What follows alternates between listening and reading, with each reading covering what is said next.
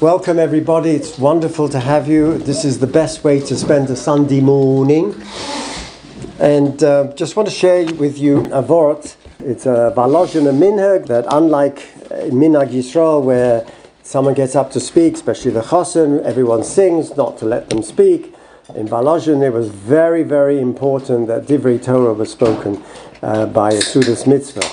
And this is a Sudas mitzvah that is very auspicious for me because tonight I, I celebrate the first yahrzeit of my late father. From when Adar enters Marbin Besimcha, Gemara in Taanis 29. Everybody knows it. Mishenichnas Adar. Is this true for the first Adar if it occurs in a leap year, like us, like this year? And the Mishnah in Megillah 6 states that there is Ein Bain. There's no difference between the first Adar and the second Adar, except reading the Megillah and Matanos Levionim. This implies that the increase of joy, Marbin Besimcha, applies both to Adar Rishon and to Adar Sheni. Indeed, in determining which Adar the Megillah should be read in, the Gemara rules that it is read in the Adar which is adjacent to Nisan, meaning Adar second. That's the reason we don't read it in Adar first. The only reason is because we need to read it on the month that is adjacent to Nisan. Gemara explains that we juxtapose redemption to redemption. Just like in Nisan there was a redemption, in Purim there was a redemption, and we want to make them close to each other, and that's the reason we wait till the second Adar to read the Megillah. The Chassam Sofer then quotes the Rashi on Taanis 29, Mishenichnas Adar, and Rashi says something very curious. Purim and Pesach were days of Nisim for Yisrael. Okay, that sounds very innocuous. Purim and Pesach were days of miracles for Yisrael, and that's why we make the connection between the Megillah on the second or the second Adar. But the Taz, in his commentary on the Shulchan Aruch, at the end of Chaim, quotes the Mordechai in the following way. From the simple reading of the Mishnah in the first parak of Megillah, it appears that although we do not read the Megillah on Purim Katan, which was yesterday, nonetheless one is obligated to have a Su'udas Purim both in Adar Rishon and Adar Shini. The Taz tells us that the only difference between Adar Rishon and Adar Sheni is the reading of the Megillah and Matanos Levionim. But because it's a Yemei Mishter, it is a time for celebration. Therefore, according to the Taz, we're obligated to have a Sudas Purim on the first of Adar. But when one studies the Gemara, it's obvious and clear that there is no mitzvah of Suda of Purim Katan. Indeed, Rabbi Yaakov Emden in the Shelas Yavitz asks, why does Rashi include Pesach? It must be to teach us that increased joy applies only to Adar Sheni, that is close to Pesach, and not Adar Rishon. So what about Purim Katan? What is that, where does that leave us with Purim Katan? In the final section of Orach Chaim, the very last sif of Orach Chaim, 697, the Ramah alludes to this Mordechai, recommending that one should have a, pur, a Suda of Purim Katan. And he cites the verse from Esther 9 that one is obligated to increase Mishter v'simcha. That's the words used in the Megillah. Mishter v'simcha on the 14th of Adar first. And I quote the Ramah, but this is not our custom. But one should increase his Su'uda a little bit. Just a little, just a tad to satisfy the machmirim. It's not our minhag to do it, but we should add a little bit just to satisfy that. And then he brings this wonderful posuk from Mishlei. The posuk from Mishlei says, and he ends his the Ramah, his commentary on Orach Chaim, one of the four blocks of the Shulchan Aruch, with the following verse: Kol Yemei Oni Ro'im. The tov leiv mishter tomid. All the days of a poor man are wretched, but contentment is like a feast without end. It's a beautiful pasuk in Mishlei. Why would he quote that at the end of his commentary on Orach Chaim? So some of the commentaries explain the choice of that pasuk by pointing out that the very first comment of the Ramah on the Shulchan Aruch is Shivisi Hashem lenegdi somid. Okay, so, well, that word tomid reoccurs. Shivisi Hashem lenegdi tomid. I place the Rabboni Shalom before me tomid at all times.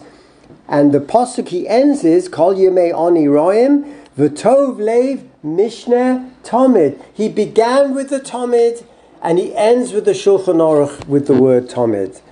So the Ramah concludes his entire commentary on the Orach Chaim, which contains the word Tomim. And the Birchas Yosef cites the Shari Tshuva, lauding the Ramah's wisdom in concluding the Orach Chaim, similar to how he opened it. The Taz invokes the Mishnah in Megillah, therefore, in equating the two Adars, Adar Rishon and Adar Shini, endorsing the Ramah's comment of Tomid.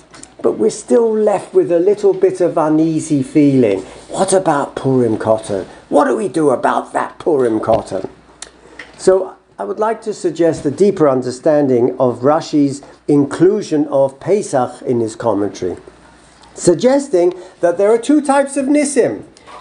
And Hasidus teach us this, that there are Nisim Geluim, revealed miracles, Yitzias Mitzrayim, obviously revealed, and then there are Nisim Nistorim, that they're not Giluim, like Purim. Purim, there's no mention of God, and all the miracle occurs, as everybody knows, behind the scenes. So, for a normal person, an open miracle is clearly greater uh, than a hidden miracle. But I think that the deeper understanding is that Purim what we're doing by equating Pesach and Purim, what Rashi is telling us in the deepest way, is that our avoida is to see in the hidden miracles the same hand of Yad Hashem as we do in the revealed miracles. The realization that nothing in our lives is left to chance yields the greatest mishter, the greatest joy.